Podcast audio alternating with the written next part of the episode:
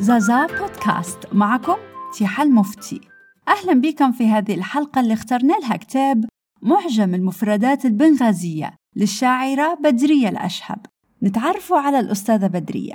هي من مواليد بنغازي حاصلة على إجازة التدريس الخاصة أدبي. لها دواوين شعرية متميزة وكتبت العديد من أغاني الأطفال الناجحة. تهدي هذا الكتاب إلى شياب وعزايز بنغازي. الذاكرة التي حفظت لنا التراث والثقافة.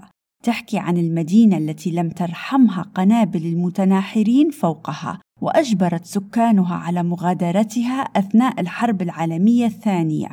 وسمي هذا النزوح بالجلاء ويوثق الكتاب الحياة بعد رجوعهم. الطبعة الثانية من الكتاب في سنة 2012 ويحتوي على 224 صفحة.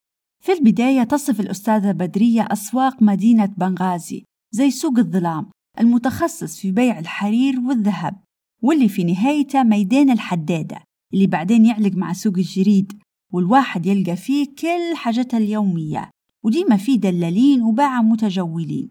ونعرف سوق الجريد بالاسم هذا علشان كان مسقوف بسعف النخل.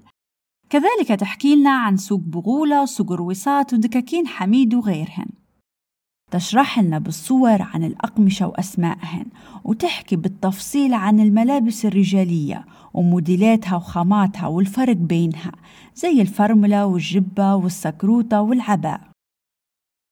أما الجزئية الأكثر جمالا لما توصف لنا سواري العربي النسائية بنكشتهن وتطريزتهن زي سورية الفجرة والقمجة وكريشة درنا وتعرض لنا صور رداوات رداء خطوط التلفزيون رداء خمسة واثنين ورداء خطين توامة من أهم مقتنيات المرأة البنغازية الذهب. بداية من الشناقيل والتكليلة. مرورا بسنيبرة وقلادة الجوهر وعقد العنبر. وتشاركنا بصور مجوهرات انشهرا في الستينات. زي عقد الشركة وعقد الغزال الملتفت. وفي جزئية الروائح والعطور تقول أن النساء كن يجهزن المستحضرات في البيت. وتشرح لنا عن خطوات تحضير الكحل والمردومة.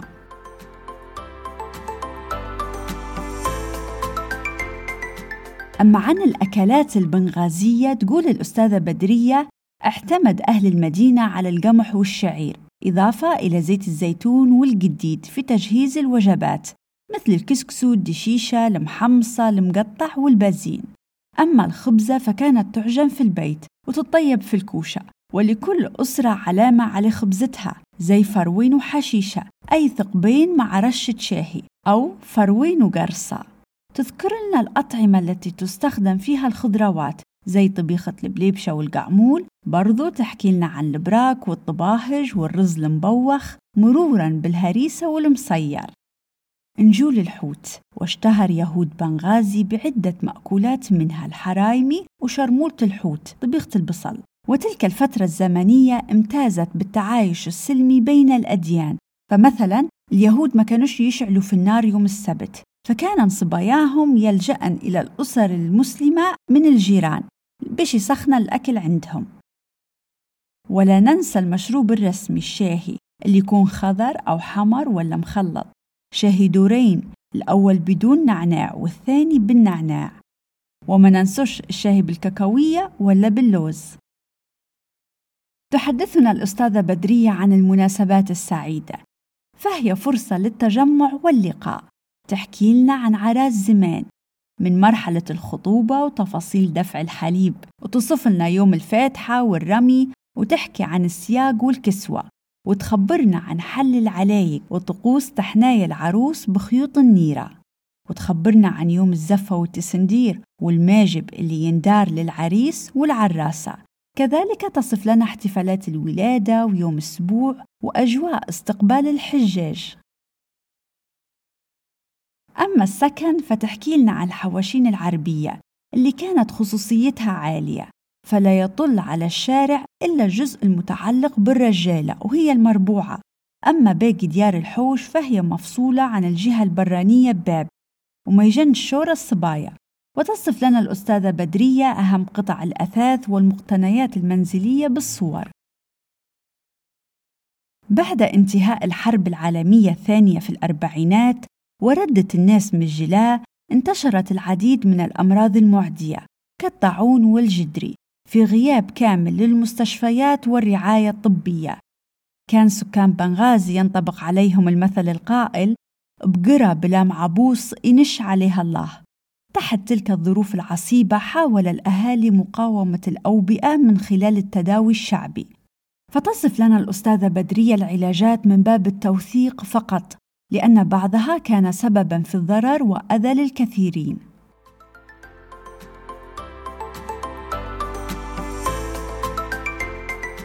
الكتاب يحدثنا عن شخصيات بنغازية منها. أول صيدلي بمدينة بنغازي السيد جمالي طرخان حيث تعلم الصيدلة على يد البروفيسور دي شيزري لمدة 18 سنة. وعندما غادر البروفيسور الإيطالي تقدم السيد طرخان بطلب للبلدية بش يفتح صيدلية عام 47 فدرت للإدارة البريطانية امتحان ونجح فيه بتفوق. فتح صيدلية بشارع عمر المختار وسميت الصيدلية المركزية. من أشهر القابلات السيدة خيرية الطبيبة. هي الحاجة خيرية الصادق. تعلمت المهنة في الإسكندرية وكانت تجيد اللغتين الإنجليزية والإيطالية. عملت بمستشفى الولادة الجمهورية كقابلة قانونية. اشتهرت بكبوتها والحقيبة السوداء الكبيرة. كانت تقوم بتوثيق حالات الولادة المنزلية في سجلات تحتفظ بها والتي تعتبر مرجع للكثيرين. الطبيب عباس هو الحاج حمد عباس. عمل في مستوصف البركة كممرض سنة 1940 كان يقدم بعض الخدمات البسيطة كعلاج الجروح وإعطاء الحقن الإبر وهو كان ذو خلق طيب وقليل الكلام حتى اشتهر المستوصف باسمه. في جزئية عن العادات والتقاليد البنغازية تخبرنا الأستاذة بدرية عن الاحتفال ببداية العام الهجري اللي يكون الغداء فيه فتاشة وهي وجبة كسكسو مش عادية راهو ننصحكم بيها تندار على جديد الضلوع حول العيد الكبير. وتحكي لنا عن أجواء العاشورة اللي يطيب فيها الفول والحمص وتذكر لنا الأغاني اللي غنوا فيها العيال الصغار. أما الميلود وهو الاحتفال بمولد رسولنا الكريم عليه الصلاة والسلام يسبقى يوم الكبيرة واللي يكون فيه العشاء على اللحم. وبعد صلاة المغرب تولع الجناديل والشموع. زمان كان في شارع الشويخات يهودي يصنع جناديل الحديد اللي تشبه الفوانيس ويطلعوا يجندلوا بيها العيال. الأستاذة بدرية مش ناسية أجواء رمضان وحتى احتفالات الربيع اللي ينطبخ فيها الدحي وتلون وياكلوه العويلة.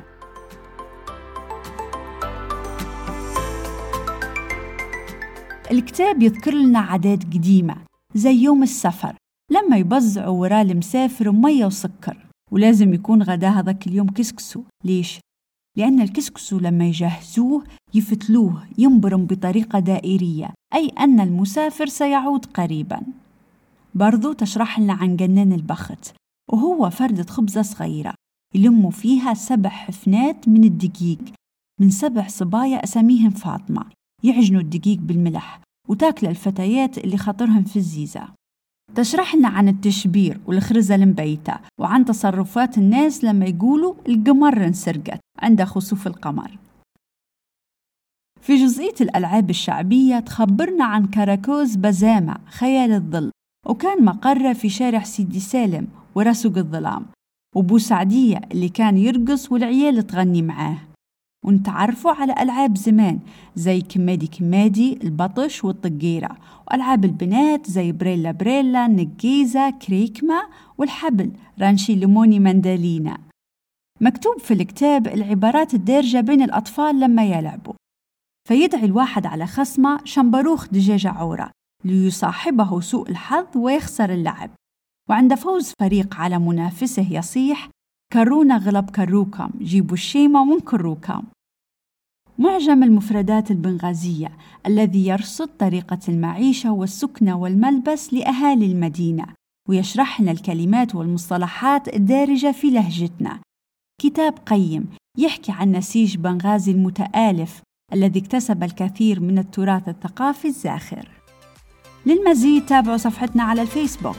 زازا للثقافة والتنمية. دمتم بخير ولحلقة أخرى.